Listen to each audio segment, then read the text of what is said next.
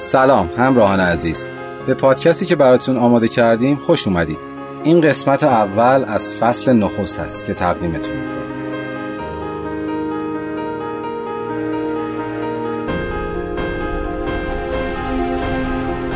پادکست ما پادکستی در رابطه با موضوعات مهم صنعت بانکداری و پرداخت. اینکه حرفه شما چیه و به چه موضوعاتی علاقمند هستین تفاوتی نمی‌کنه. مخاطب پادکست ما تک تک عزیزانی هستند که به عنوان عضوی از یک جامعه با خدمات و قوانین و ابزارهای این صنعت در تعامل روزمره هستند. پادکست ما شامل مطالب متنوعی میشه. مطالبی که از گذشته تا حال در رابطه با پول، خدمات بانکداری، پرداخت الکترونیک، کارت، چک و خلاصه هر ابزار و ساختار و قوانینی که به وجود اومده تا ما بتونیم یک کالا یا خدمتی رو بخریم یا بفروشیم و بچه اون رو جابجا جا کنیم وام بگیریم قسط پرداخت کنیم مالیات بدیم و هر آن چیزی که لازمه بدونیم تا بهتر و هوشمندتر رفتار مالی داشته باشیم. هدف ما آگاه نمودن شماست. در مورد این موضوعات و آرزوی ما تاثیرگذاری مثبت و کمک و همکاران و زینفان اصلی صنعت بانکداری هست. باشد که به این آرزوی قلبیمون در کنار شما دست پیدا کنیم. من آرش نکویمه هستم و به همراه دوستان و همکاران قدیمی و خوبم وحید سیامی و هاشم مخصومی این پادکست رو براتون تدارک دیدیم. در پادکست ما هم موضوعاتی رو بررسی می‌کنیم که موضوعات روس هستند هم تاریخچه ابزارها و ساختارهای مالی و بانکی رو براتون روایت می‌کنیم و گاهی هم مهمونای گرانقدری رو دعوت می‌کنیم تا با کمک این عزیزان بار علمی محتوا رو بالاتر ببریم. ما اینجا هستیم تا دانش و تجربیاتی رو که طی حدود 20 سال فعالیت در سطوح مختلف صنعت بانکداری به دست آوردیم رو از طریق رسانه صوتی یا پادکست تقدیمتون کنیم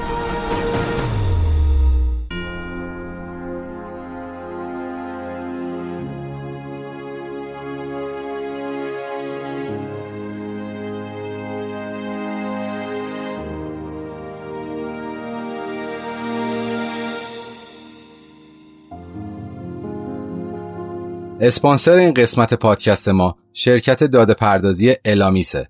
ترکیب مدیران با تجربه در کنار نیروی جوان و با انگیزه در این شرکت باعث شده که راهکارهای پردازش و ذخیره و بازیابی اطلاعات سازمانها به شیوهی منحصر به فرد طراحی و مطابق با جدیدترین فناوری های روز دنیا پیاده سازی بشه.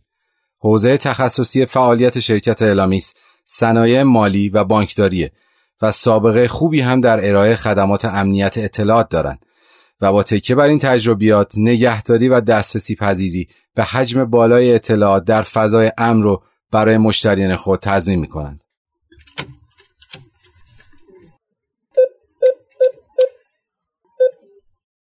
من حالا از وعید می‌خوام اگه لطف کنه یه معرفی داشته باشه سلام علیکی داشته باشه که وارد بحث بشیم خدمت شنونده ها سلام عرض می‌کنم آرش چند سال پیش بحث کتاب بود و مسئولیت خودم رو در این می‌دیدم که کتاب بنویسم و الان با توجه به این تغییر فناوری و بسترهای ارتباطی که بین افراد هست و خصوصا اینکه انگار پادکست خیلی به دل ایرانیان نشسته آره. و امیدوارم که اینجا فرصتی باشه که همچنان اون شغلی که بیشتر از همه بهش افتخار می‌کنم یعنی معلمی رو دنبال بکنم واسه تازه وارده و تازه کارا. و برای سایر دوستان و افراد توی صنعت هم بحث طرح پرسشه. یعنی من اینجا به دنبال این نیستم که جوابای مشخص و قطعی به خیلی از مسائل بدم. نه. باید ما در گام نخست یاد بگیریم که پرسش های قطعی و جوندار و دقیق مطرح بکنیم که بیشک از دل اونا و در راستای اونا حرکت کردن ما رو خیلی توانمند می‌کنه و باعث میشه که به نتایج متفاوت و قوی تری برسیم. هستم در خدمت خیلی عالی متشکرم.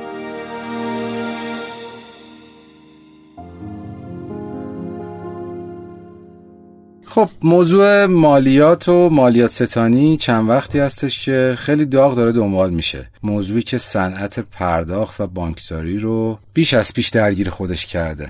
خب وای جان با توجه به این مسائل دیدم که تو هم چند وقتی هستش خیلی به موضوعات مربوط به پروژه مالیات ستانی از طریق شبکه پرداخت الکترونیک اشاره می‌کنی. دیدم که مقالاتی داری مصاحبه کردی و دقدق مندی علا این که تو این چند وقت اخیر پروژه های زیادی در صنعت پرداخت الکترونیک انجام شده که بعضا باعث نارضایتی شده. مثل رمز دوم پویا برای خریدهای اینترنتی و موبایلی یا این موضوع جدیدتری که الان بحث احراز هویت کارت های بانکی هستش در سامانه هاب شاپرک برای اینکه ما بتونیم از اپلیکیشن های پرداخت ها کارت به کارت انجام بدیم. ولی واکنش ها به این موضوع مالیات خیلی شدیدتر بوده خصوصا برای شما. می‌تونید بگی دلیلش چیه؟ چرا این موضوع انقدر داغ و مهم شده؟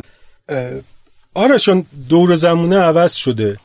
یه موضوع جدی که باید مورد توجه قرار بگیره اینه که ما نمی‌تونیم یک سری مسائل و پروژه ها خصوصا در چنین ابعاد عظیمی رو به صورت کنده شده و مستقل از اون بستر و زمینش بفهمیم. اساسا به این شکل عمل کردن من فکر می‌کنم ما رو به گمراهی میکشونه.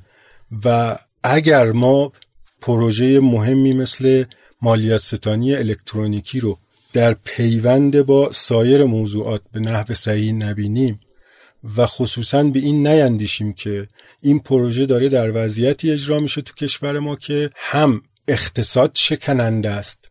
همون موضوع متقابل بحث اقتصاد مقاومتی که باید خودمون رو تقویت بکنیم. درسته. و هم به شدت ما با مشکل پایداری مواجه هستیم. این دوتا بحث حالا الان بحثش نیست که من بهش ورود بکنم. فقط اسباب نگرانی در کلانترین سطح و به جدیترین فرم خودش مطرح هستش. درسته. ما هم اگه تو سطح کلان نگر به موضوع نگاه بکنیم یه رفتاری هست که اون رفتاره من بهش انتقاد دارم.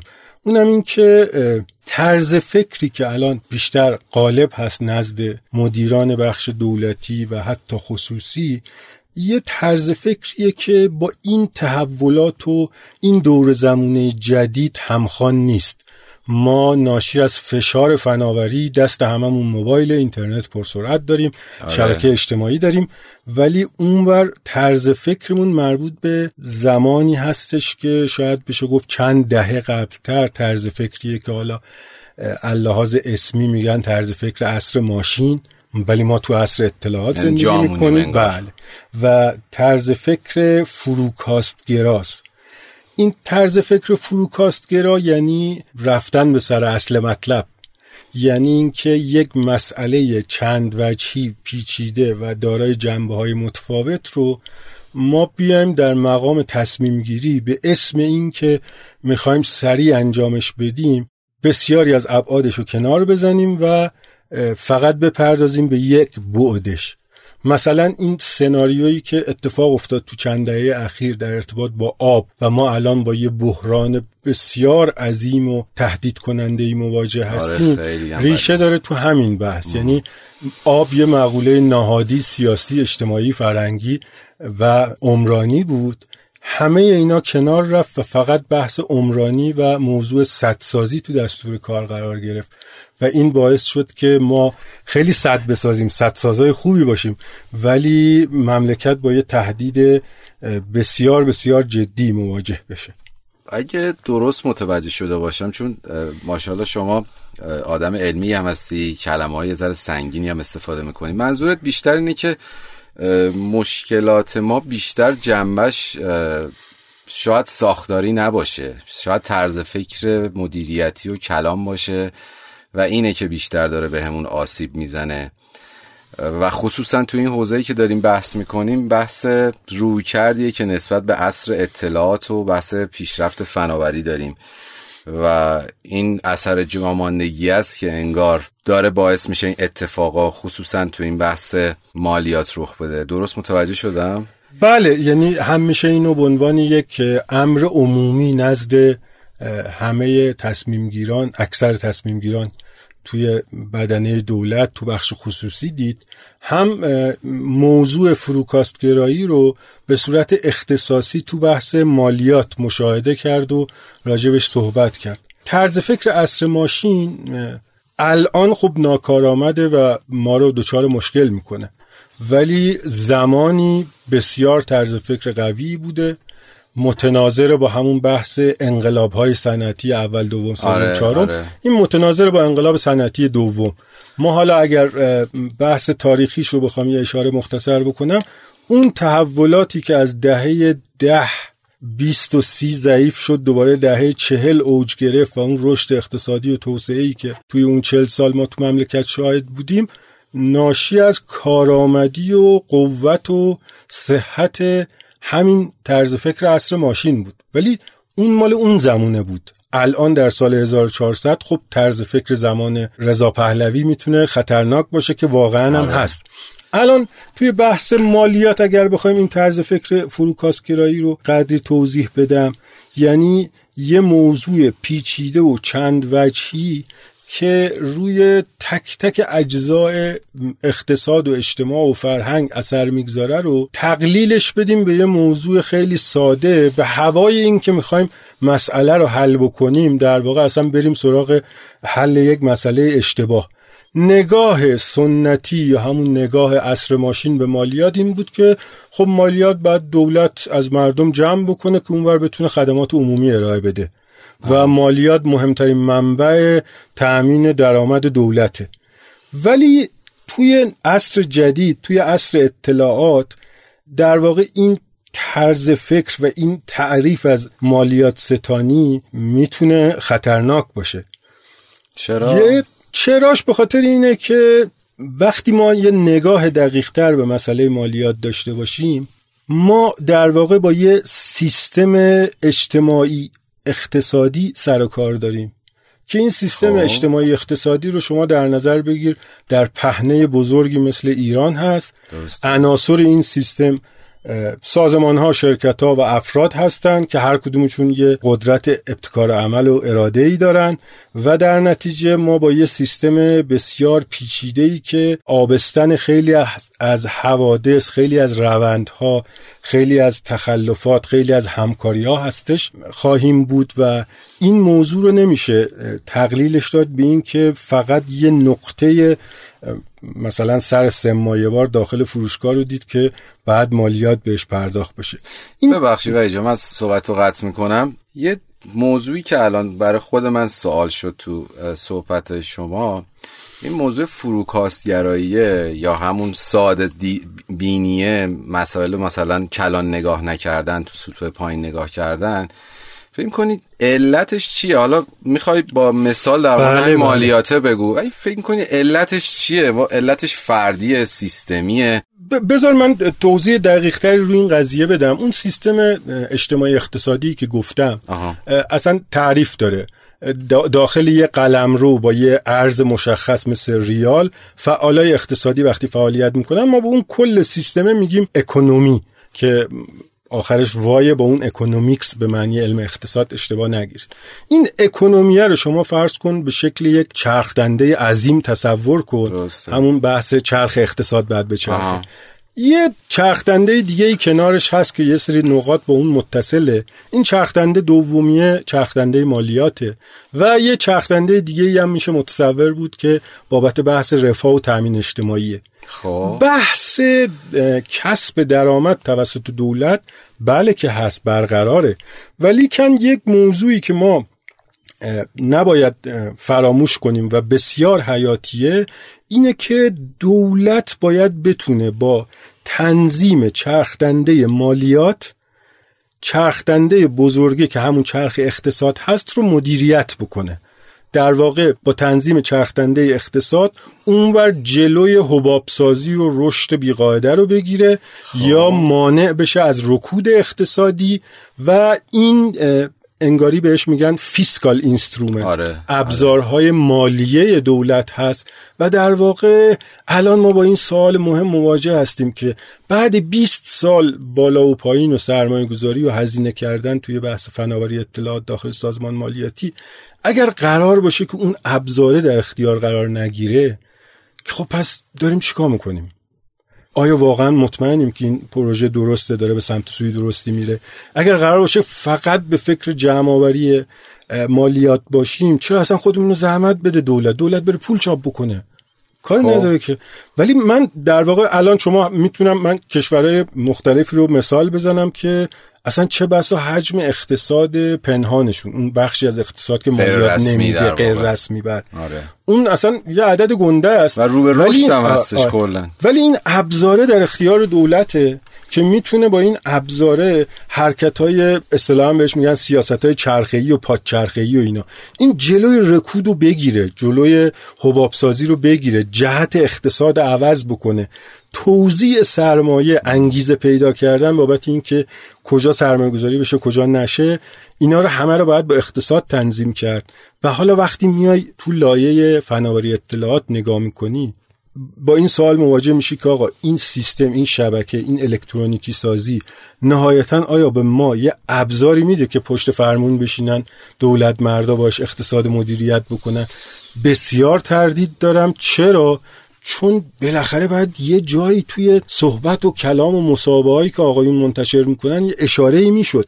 در حالی که شما می‌بینید که دقدقه اصلا موضوعاتی هستش که خیلی جزئی تر خیلی سطحی تر داره دنبال میشه و این موضوعات بین اهمیت رو رسما از پروژه جدا گذاشتن. یعنی این فروکاست گرایی باعث شده که اینا کنده بشه از یه ببخشید یه موضوعی اشاره کردی که من فکر کنم اینجا لازمه که بیشتر راجع به صحبت کنیم. اونم فکر می‌کنم شما این مفهوم فروکاستگرایی رو داری نقطه مقابل تفکر سیستمی و سرز فکر سیستم سیستماتیک میدی. اون مثال چرخدنده هم که زدی عملا یه تعبیر و تصویرسازی از این ماجرا بود.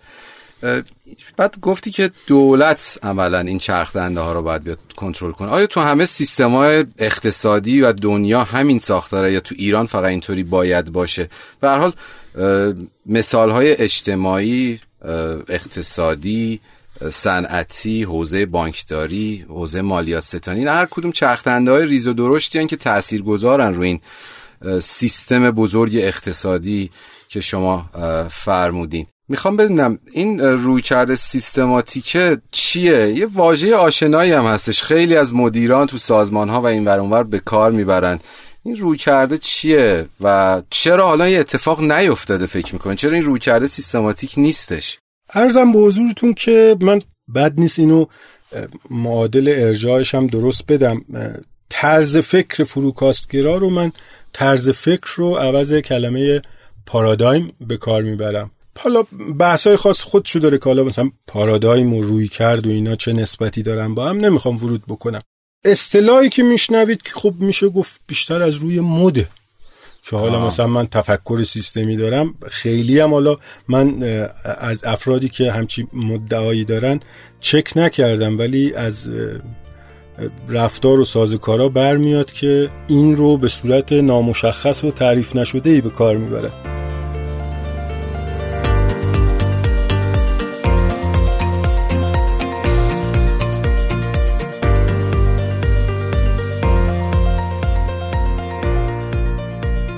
برای قرنها اتحادیه های سنفی در هر شهر مسئول جمعآوری مالیات از واحدهای سنفی زیر نظر خودشون و تحویل اون به دیوان دولتی بودند. بنیچه بندی سنتی کهن برای تعیین مقدار مالیات اصناف محسوب می‌شد. در این شیوه حکومت با کمک رؤسای اتحادیه های سنفی مبلغ کل مالیات و سهم پرداختی هر اتحادیه را تعیین می کرد و بعدش هر یک از رؤسای اصناف مبلغ تعیین شده را بین اعضای اتحادیه سنفی تقسیم می کرد. در اواخر دوران قاجار ورود مدرنیته باعث شد که روند فراموشی اصناف قدیمی و ظهور مشاغل جدید سرعت بیشتری بگیره و اوضاع صاحبان مشاغل و دکانداران رو تغییر بده. در دستگاه دیوانی دولت بیش از 150 قلم مالیات سنفی وجود داشت که عملا مشاغل معادل اونها دیگه وجود خارجی نداشتند. دارندگان واحدهای سنفی همگی در نهایت فشار و تنگ دستی بودند و مشاغل جدید نیز هنوز تثبیت نشده بود. از این رو در مجلس دوره سوم، چهارم و پنجم مشروطه بارها راجع به لزوم توقف مالیات های سنفی سخن گفته می‌شد. میلز پو مستشار آمریکایی که رئیس کل مالیه دولت ایران طی سالهای 1301 تا 1306 بود هم موافق اجرای این موضوع بود چرا که معتقد بود همه انواع مالیات های متعدد قدیمی باید حذف بشه و بخش اعظم افراد جامعه بایستی یک مالیات یکسان یعنی مالیات بر درآمد بپردازند. در سال 1305 قانون الغای مالیات های سنفی به تصویب مجلسین رسید و از ابتدای 1306 دریافت مالیات سنفی ممنوع شد. اما سال بعد میلسپو از ایران رفت و بدون اینکه در زمینه مالیات بر درآمد موفقیتی داشته باشد اجرای قانون مالیات سنفی در عمل با دشواری های زیادی روبرو شد. از سال 1306 هنوز موارد متعددی از مالیات های جزئی وجود داشت که از واحدهای سنفی دریافت می‌شد. با شروع قرن بیستم رسم فراخانی رؤسای اصناف به تدریج کمرنگ و کمرنگتر شد تا اینکه الغای مالیات سنفی به مشارکت سران اصناف در تعیین نرخ مالیات کاملا پایان داد و بنیچه بندی می‌رفت که به تاریخ بپیونده. در سه دهه اخیر نسل سوم نهادهای کنش جمعی فعالان اقتصادی در کشورها پدید اومدن که بسیار کاراتر، مطلوبتر و دموکراتتر از نسل دوم عمل می‌کنن و یکی از نهادهای مهم و فعال شبکه حکمرانی محسوب میشن. شوراهای کسب و کار یا business council نام این پدیده جدیده. مجامع امور سنفی و یا اتحادی های سنفی نسل نخست نهادهایی هستند که می‌تونن وجود نداشته باشن و اوضاع تازه بهتر هم بشه این اتحادیه ها محلهایی برای خلق مدارهای قدرت و دستکاری در روند اقتصادی واحدهای سنفی و مخدوش کردن عدالت و اجرای قانون هستند بخش زیادی از مدارهای قدرت در اتحادیه های سنفی در ایران به صورت تاریخی بر اصل مالیات ستانی استوار بودند. تبعیض قائل شدن رؤسای سنوف بین واحدهای سنفی تحت سلطه خود و لابیگری و چانهزنی با نظام دیوان سالاری همگی بر موضوع تعیین سهم از مالیات هر واحد سنفی پدید اومده. اونیچه بندی در واقع تنظیم روابط بالادستی و پایین دستی رئیس یا هیئت رئیسه سنفه. این ساختار بستری برای مرحمت و لطف و زورگویی و تنبیه واحدهای سنفی خوب و بد زیردسته و علاوه بر آن خواهش و کرنش و نافرمانی و چرب کردن سیبیل حاکم نیز بوده و هست. بیش از یک دهه قبل مجلس برای کاستن فشار و نجات فعالان اقتصادی از کاغذبازی نظام بروکراسی رأی به تأسیس اتاق اصناف داده و دولت رو موظف به جلب نظر اتاقهای سگانه اصناف تعاون و بازرگانی کرده. و همچنین عضویت الزامی آنها در کارگروه ها و کمیسیون های تدوین مقررات دولتی از دیگر اقداماتی است که میبایست انجام میپذیرفت. نقشه استعلامات کشور نشان می‌دهد که از نظر شمار و تنوع استعلامات دریافتی از دیگر نهادها اتاق اصناف با اختلاف قابل توجهی از دیگران در رتبه اول است. یعنی قرار بود که فعالان اقتصادی را از کاغذبازی نجات دهند ولی در کمتر از یک دهه آنچنان امپراتوری از کاغذ ساختند که همه چیز را در زیر خود مدفون کردند.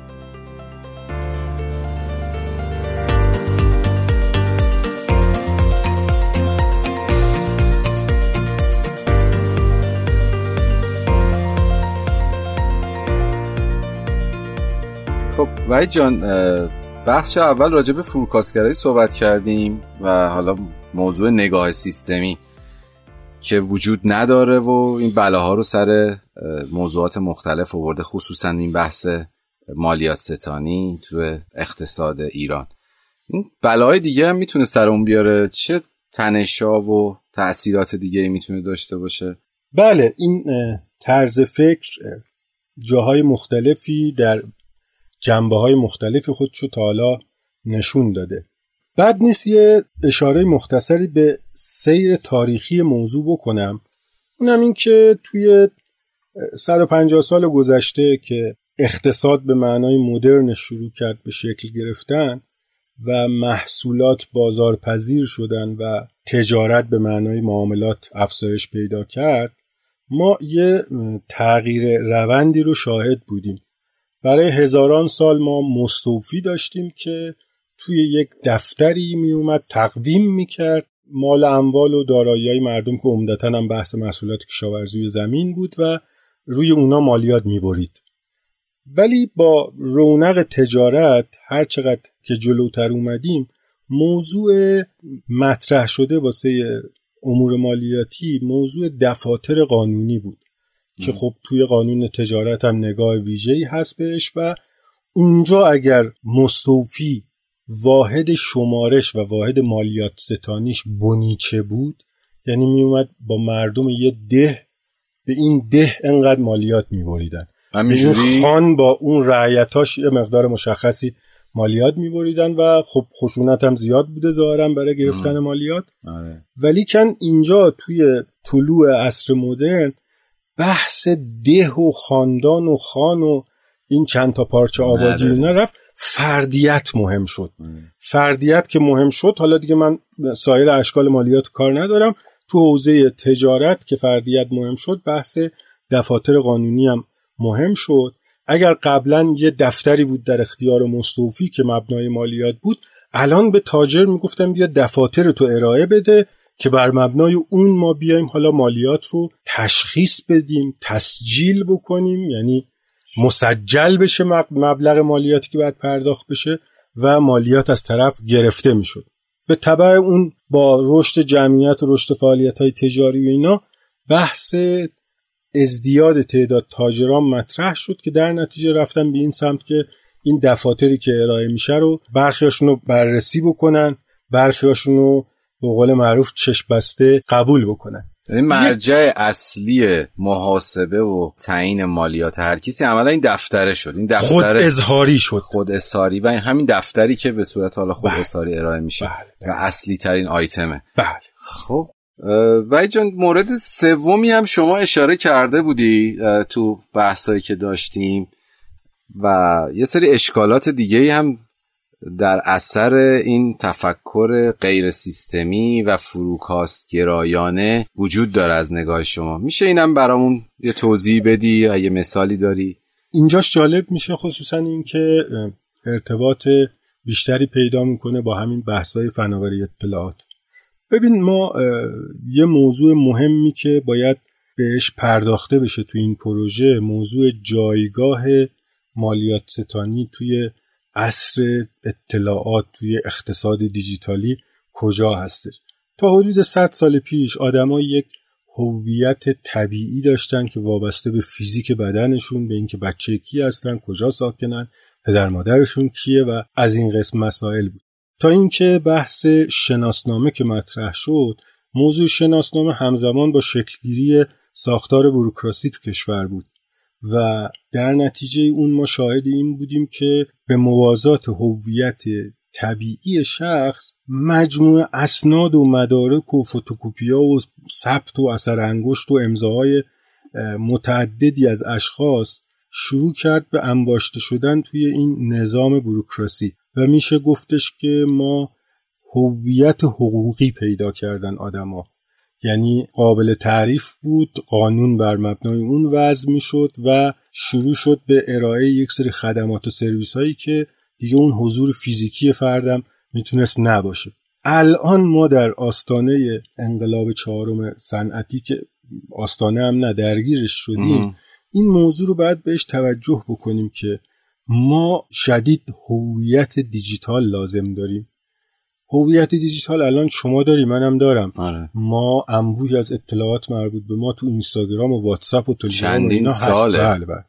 ولی ما یه هویت دیجیتالی رسمی هم باید داشته باشیم که خصوصا تو بحث‌های مالی و پولی ایفای نقش مهمی می‌کنه و هویت دیجیتالی رسمی من مجموع اطلاعات و اسنادیه که در رابطه با من توی database های مختلفی وجود داره و چه database هایی database هایی که به موجب قانون دارن حالا فصلی ماهانه یا سالانه کل اطلاعاتشون در اختیار سازمان امور مالیاتی قرار میدن. یعنی از یک طرف اگر انتظاری هست که من بیام با مکانیزمای الکترونیکی مالیات بدم و اونورم داره به طور گسترده ای راجع به من اطلاعات جمع آوری میشه سازمان امور مالیاتی باید این سرویس رو هم به من بده که کل اونا رو تجمیع می‌کنه اینا رو بتونه قابل استفاده کنه واسه من. حتی توی یک شماره به طور مستقل به این بعد بپردازیم به خاطر اهمیتش. آقای ماوریس لوره که فرانسوی بود و مالیات و ارزش افزوده رو مطرح کرد اصلا اون کاری که کرد بعد از خروج از سازمان امور مالیاتی فرانسه رفت شرکت اعتبار سنجی ملی فرانسه رو راه انداخت. و همین رو مبنای کارش قرار داد و همین آدم بود که برای اولین بار اومد گفت وسیقه نمی‌خواد. من مبنای دیتایی که از شما دارم وام بهتون حتی میدم. دیتاهای غیر رسمی. وام بهتون میدم چون بعد از اونجا مزرف شد. مدیر عامل یکی از بانکهای بزرگ فرانسه. یعنی قشنگ اون آدمی که اینو طراحی کرده اصلا هدفش این بوده. نمیشه گفته که مثلا اینو میشه در نظر نگرفت. آخه چطوره که مثلا کل اطلاعات رو سازمان مالیاتی جمع آوری بکنه ولی اجازه نده که از اینا به نفع معدی در جای خودش به شکل مناسب استفاده بشه.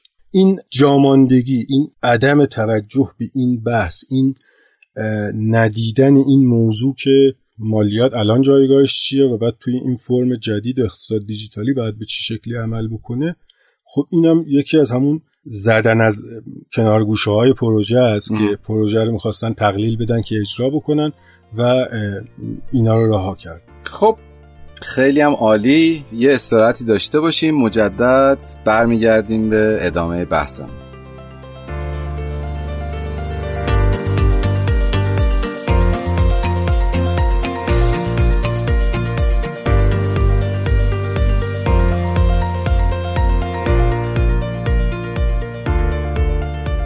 چرا هخامنشیان در تاریخ مهم هستند؟ در ابتدای تاریخ بشر شیوه ای از دولت مداری بنا شده بود که بر مبنای بازی برنده بازنده برقرار بود. گروهی نظامی با قارت دیگران و الزام اونها به کشت و کشاورزی روزگار میگذراندند. برای نخستین بار در دوران هخامنشیان بود که سیاست پایه اقتصاد شد به شکلی که جنگ و غارت با تجارت و دریافت مالیات از کاروانهای تجاری جایگزین کردند. از این رو اونها دو برنامه بزرگ و جاه طلبانه را دنبال کردند که یکی به نقش برداری از راهها، راهسازی، امن کردن دریاها و بنیان نهادن کاروانسراها انجامید و دومی شکلگیری اقتصاد پولی را دنبال کرد. دستگاه های مالی شاهنشاهی هخامنشی بارها بازبینی و اصلاح شدند. نخستین موج اصلاحات احتمالا در سال 519 پیش از میلاد سه سال بعد از بر تخت نشستن داریوش بزرگ شروع شد.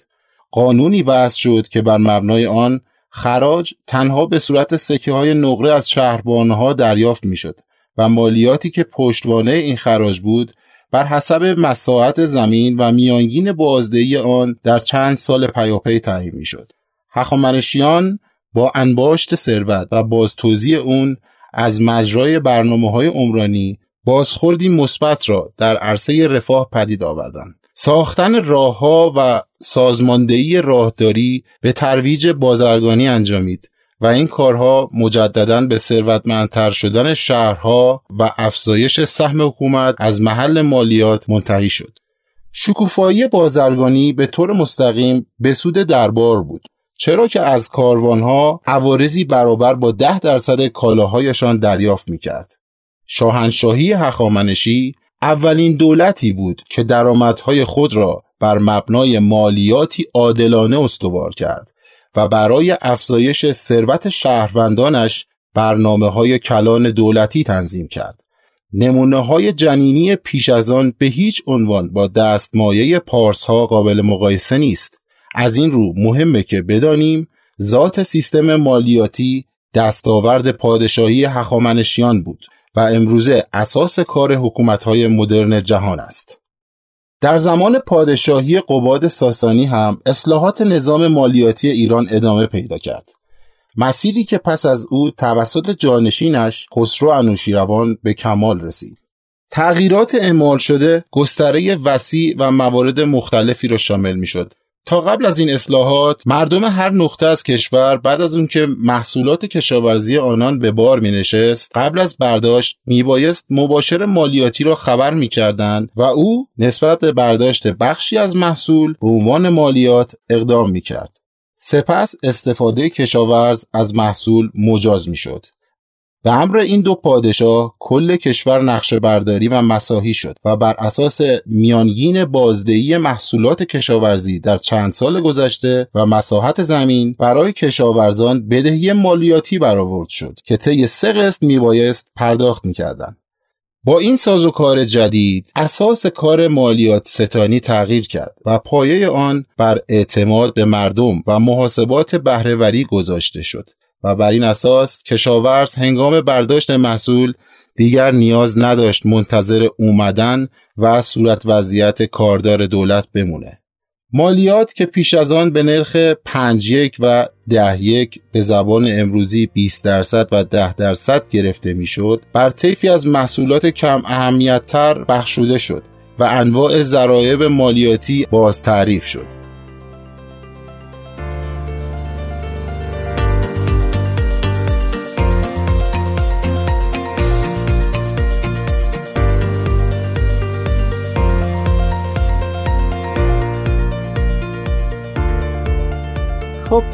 برگردیم به بحثمون. موضوع فناوری اطلاعات و جان اشاره کردی. خب جالبه. خیلی سرعت پیاده سازیشون هم ظاهرا زیاد بوده مسئولین در این حوزه. خیلی نگاه ضربتی داشتن و التیماتوم می‌دادن و تاریخ تعیین می‌کردن که دستگاه کارتخون رو قطع می‌کنن تا فلان تایم. بعد دوباره اینو انداختن عقب سیستم آوردن بالا و چه و چه. داره چه اتفاقی واقعا میفته این تیکه که حالا با برچسب و ظاهر و شعار فناوری اطلاعات و استفاده فناوری اطلاعات دارن می‌برن جلو واقعا دارن چیکار می‌کنن؟ کار درستی هست. همچنان اینجا اون نگاه فروکاسگر رو دارن. اینجام حاکمه در واقع علاوه بر اینکه اجزای بزرگی از کارو ندیدن تو همین بحثی هم که داره دنبال میشه به طور شگفتی من حتی قبل از همین جلسم چک کردم. ندیدم توی اینترنتی جایی که به بحث میسینگ تریدر اشاره شده باشه این اصطلاح من توی ایران ترجمه کردم به شرکت های کاغذی شرکت های کاغذی توی ایران و خیلی از کشورهای دیگه مهمترین روش فرار مالیاتیه نمینه که فقط ثبت میشن آره و کمتر از ندارن. یک سالم آره. تعطیل میشن و آره.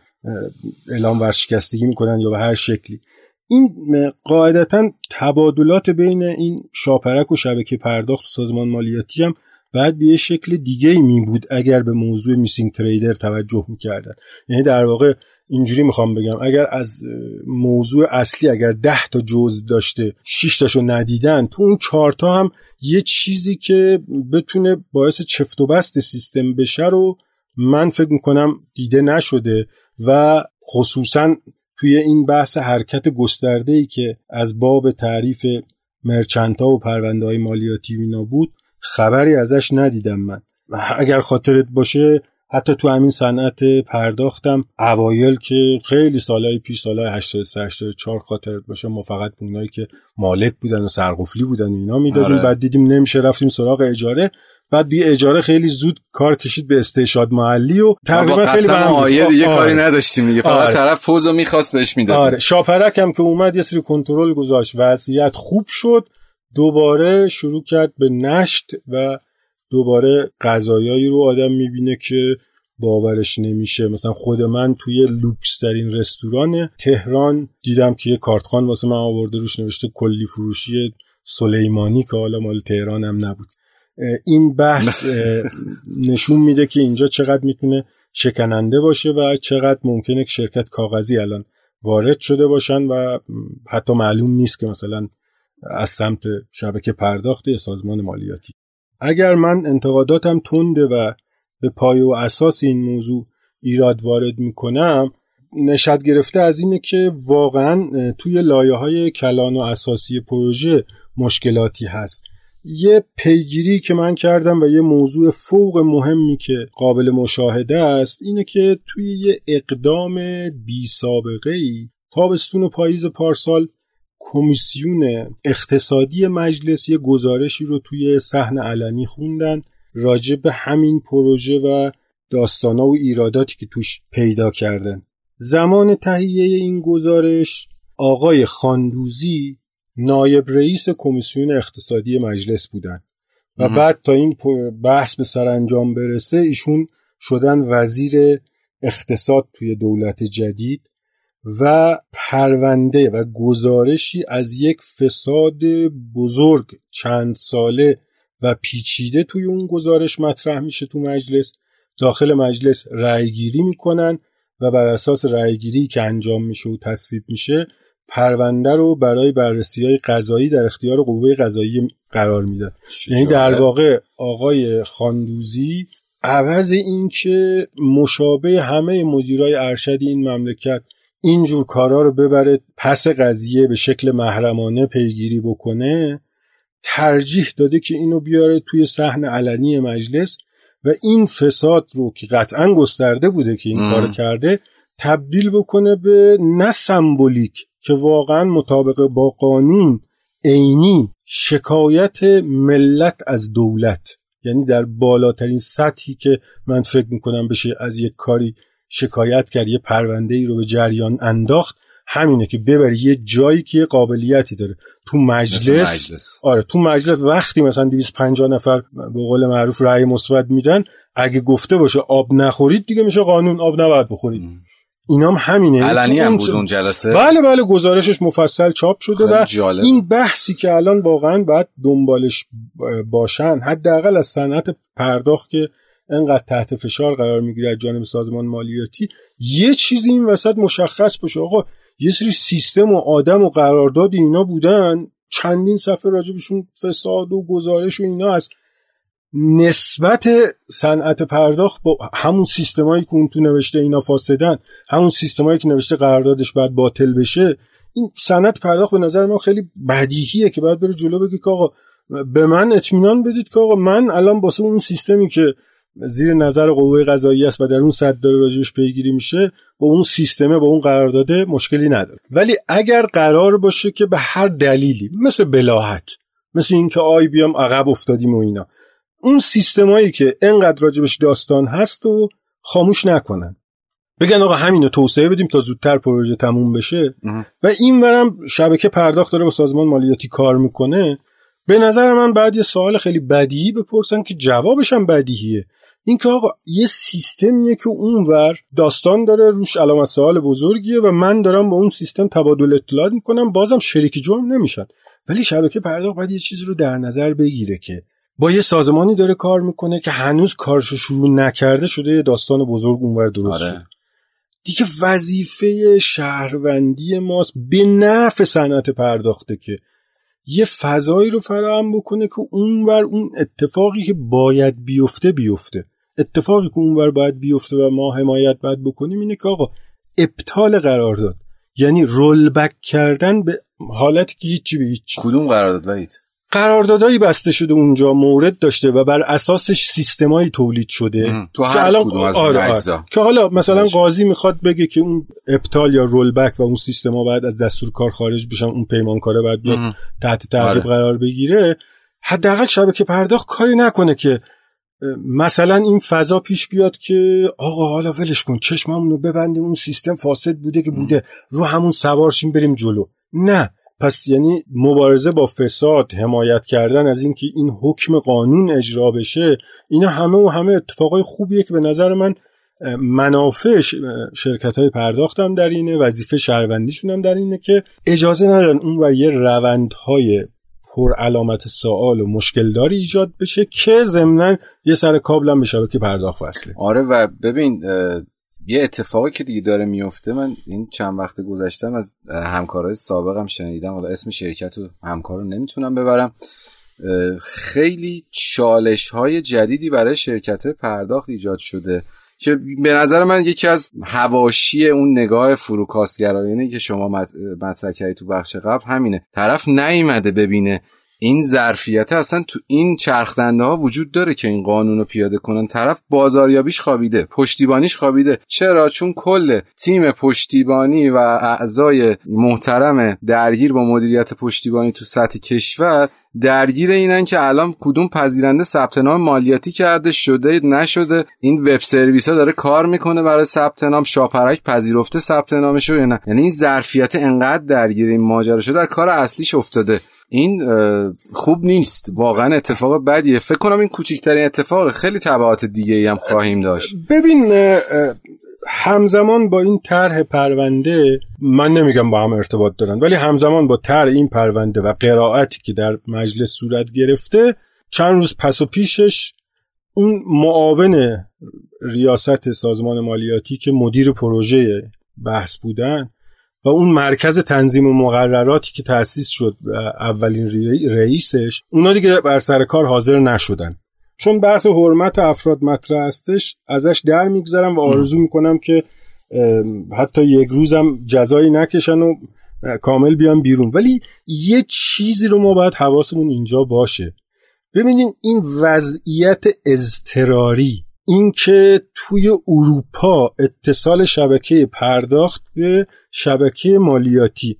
من کلمه به کلمه صورت جلسات متن مذاکرات خوندم. چهار سال طول کشیده. چهار سال.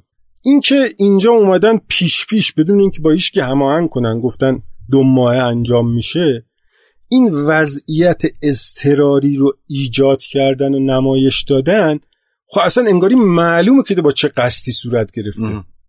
من میام وضعیت اضطراری ایجاد می‌کنم که بگن فلان فرایند نمی‌خواد اجرا کنه. اونو بی خیالش امضای فلانی نمی‌خواد مناقصه نمی‌خواد مزایده نمی‌خواد. این وضعیت اضطراری که میندازن توی پروژه و متاسفانه یکی از بلاهایی که به جون مملکت افتاده عمدتا با هدف همین ایجاد فساده و ما توی صنعت پرداخت باید یه سوال جدی از خودمون بپرسیم که آقا اصلا اون کسی که همش میگو زود باشید زود باشید که معلوم شد قصد و قرض داره. دو یه کاریه که تو اروپا که مثلا 20 سال پلتفرم مثلا از پایانه فروشگاهی بوده. نه 20 سال سابقه استفاده از پایانه فروشگاهی به صورت گسترده داشتن.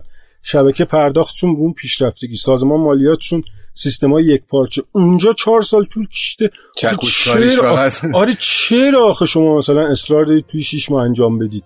این استرار باز دوباره آیا داره از کسی جانب کسی پوش میشه؟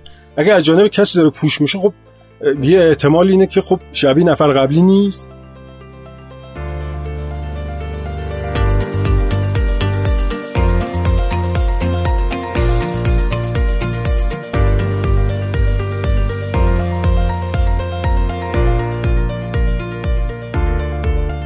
متاسفانه باید گفت که مالیات بر درآمد از زمان میرسپو تا کنون به معنای صحیح آن در ایران محقق نشده است. چند سال بعد از لغو مالیات های سنفی های سنفی مشمول قانون مالیات های مستقیم شدند. لغو قطعی و همیشگی مالیات های سنفی حسرتی بود که به دل همه ماند.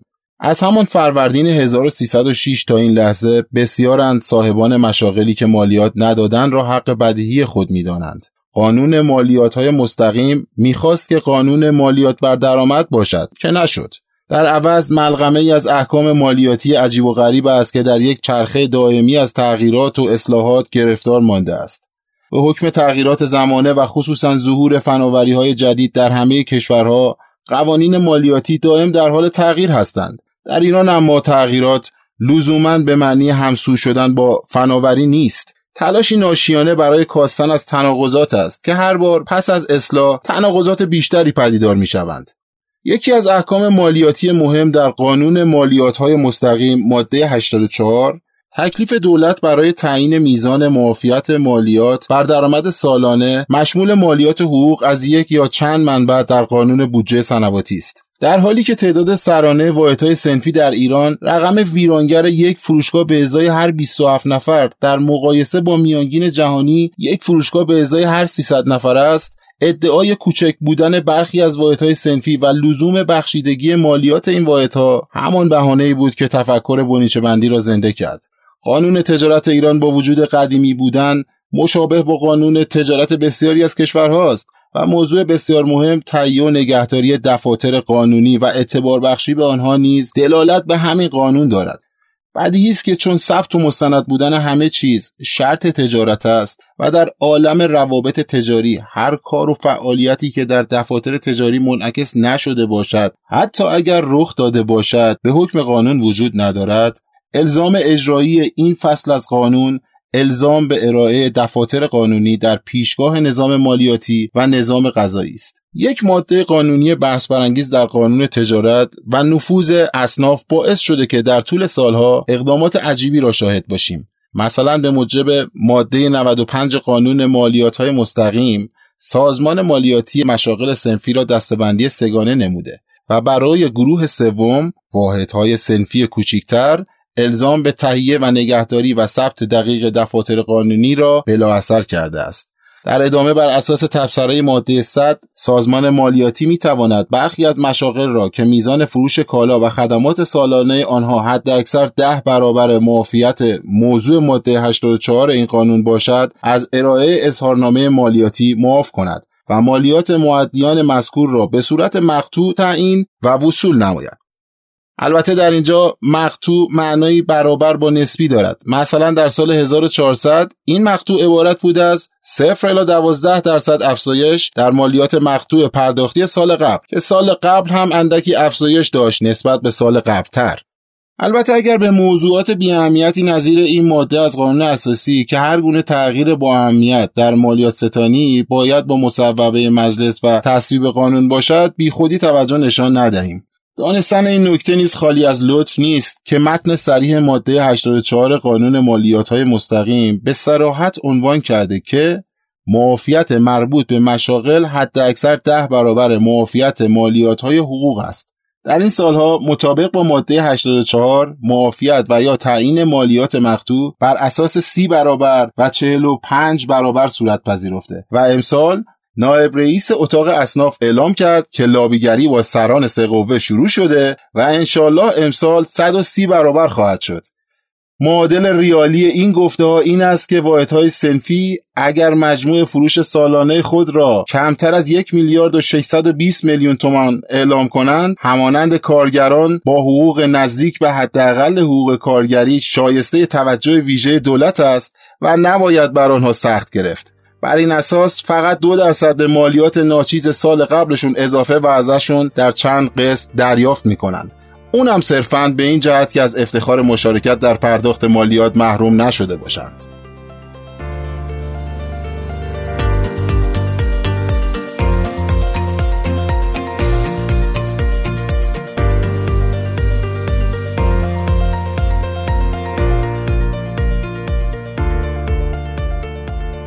وای جان این موضوع شناسایی حسابهای پذیرنده که بهش اشاره شد یه جایی و risk inclusion و risk exclusion که مترتب هست بهش. چه ربطی به این موضوع ما داره و آیا اصلا قابل پیاده سازی هستش نیستش؟ به چه صورتی هست؟ یه توضیح هم در مورد این به ما می‌دید.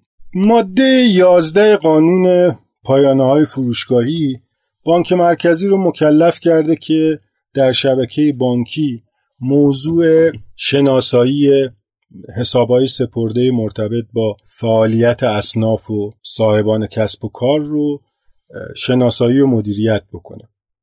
وقتی ما در یک زمینه ای از چند میلیون حساب سپرده که متعلق به همه افراد جامعه هست قرار هستش که یه گروهی رو شناسایی بکنیم در این میان یه بحث متدولوژی که پیش میاد اینه که به دو تا ریسک و دو تا ملاحظه باید دقت کرد. یکی ریسک اینکلوژن هست که در واقع اشاره داره به این که یک صاحب حرفه یک حساب سپرده متعلق به یه فروشگاهی که باید مالیات بده و این ور ما یه گروهی رو برای شناسایی اون انتخاب کردیم باید توی این فهرست باشد ولی نیست. و برعکس این اکسکلوژن ریسک اشاره به این داره که یک حساب سپرده ای نباید در این دستبندی و گروه باشد ولی به خطا هست. انگار که مثلا یک کسی به صورت ناعادلانه یک صاحب سنفی از جرگه مالیات دهنده جا میمونه به خاطر حالا خطای سیستمی یا مشکلات پیاده سازی و یک کسی که اصلا روش هم خبر نداره و صاحب سنفی هم نیست اشتباهی میفته تو لیسته. واحدهای سنفی و ازش مالیات گرفته میشه درسته؟ بله و دقت کنیم که برخلاف سایر پروژه های دیگه که این موضوع می‌تونه خیلی ساده حل بشه که مثلا بگن جا موندید خب حالا اضافه می‌کنیم. این تو هستی خب بفرمایید مثلا ما اسمتون حذف می‌کنیم. اینجا قضیه به این شکله که قاعدتا اشخاصی که باید حساب سپردهشون داخل این لیست باشد و نیست اینا خب تخلف مالیاتی جرم مالیاتی و بحث کمی هم نیست اینجور مسائل. اینا بهشون وارد هست که در نتیجه حساسیت رو افزایش میده. به خاطر همون هستش که ما یه روش تثبیت شده و مورد استفاده در خیلی از کشورها رو داریم که باید تو ایران هم به همین سمت سور رفت که متاسفانه به این ترتیب عمل نکرده. ببینید همزمان با این گسترش بحث مالیات الکترونیکی هویت دیجیتالی یه موضوعی رو که دنبال می‌کنن انواع مشخصی از حساب ها هست که این نوع حساب فرض کنید مخصوص اصنافه. این نوع حساب مخصوص تلافروش هست نوع حساب که وقتی من تاکید می‌کنم روی نوع حساب اولا که اون ساز و اون معنایی که توی اون اکسکلوژن اینکلوژن هست اینجا خیلی دقیقتر مدیریت میشه. روش فعلی بر این مبنا هستش که یه سری افراد رفتن ثبت نام کردن یه سری اطلاعات از شاپرک و بانک ها و اینا گرفتن. این به هیچ وجه کافی نیست. یعنی اصلا نباید فکر کنیم که ما فرارهای مالیاتی قراره به شیوه های بچگانه انجام بشه. حتما حرفه‌ایه و این مدل نگهداری که یعنی ما بیایم توی یه database ی چند تا شماره حساب سیبای مثلا بانک ملی با یه ساختار یه کدیه. چند تا شماره حساب مثلا صادرات حساب سپه حساب سامان اینا هر کدوم باشه بدون اینکه کدینگ خاصی رو بخواد داخلش حمل بکنه بدون اینکه لحاظ حقوقی اینا نوع حساب و قرارداد حساب رو تفکیک کرده باشیم اینا می‌تونه جنبه خطرناکی به قضیه بده. در واقع من تاکیدم روی این هستش که اگر افراد عادی مراجعه می‌کنن به شعبه حساب باز می‌کنن بابت حساب جاری خب یه قراردادی اون پشتشه که حالا هم نمی‌خونه امضا می‌کنه. بابت حساب سپرده یه حساب دیگه این بعد بابت حساب سپرده مربوط به کسب و کار من که سازمان مالیاتی می‌خواهد بیاید درگیر شود. اصلا باید قرارداد دیگه ای نوشته بشه تو بانک و تعهدات دیگه ای داشته بله. و بعد این بر یه نظامی داشته باشه که بتونه مثلا توی قوه قضایی توی دادگستری توی جاهای مختلف بتونن وقتی می‌خوان مراجعه کنن به این شماره حساب طرف بتونن از روی اون حدس بزنن که مثلا این اصلا نوع حسابش به این شکل هست یا نه. مثلا ما یه تجربه خیلی موفقی تو سازوکارهای قدیمی داریم. اون زمان که همه چیز کاغذ بود اسناد عادی بودن یا لازم الاجرا؟ واسه لازم الاجرا اومدن گوشش تمر زدن. درسته درست همین خودش کلی راهنما بود کلی بیانگر بود برای اصالت سنجی به کار می‌رفت. الان این که حالا من یه شماره حساب قاطی میلیون ها حساب بانک ملی و صادرات و اینا دارم مال مرچنتاست از این معنای خاصی بر نمیخیزه و پروژه رو می‌بره به یه سمتی که خیلی جالب نخواهد بود و بهتر ما مشابه بقیه کشورها مشابه توصیه هایی که در این زمینه هست بریم به سراغ قرارداد جداگانه و کدینگ و نوع حساب خاص. انشالله انشالله که این اتفاقای خوب بیفته. وید شما تاکید داشتی الان به قراردادهای مجزا و اون مثال قراردادهای لازم الاجرایی که با تم مشخص می‌شد و گفتی. چرا باید این قرارداد مجزا بشه برای مالیات؟ من یه حسابی نیست که پول اون فروشنده میاد داخلش و بعد مالیاتشو بده. درآمدشو میشه به نحوی مشخص کرد.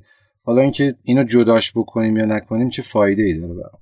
ارزم به حضورت که توی ایران و توی بسیاری از کشورهای دیگه مالیات بر مبنای دفاتر قانونی تاجر یا شرکت هست و شیوه مورد قبول برای بحث مالیات حسابداری تعهدیه.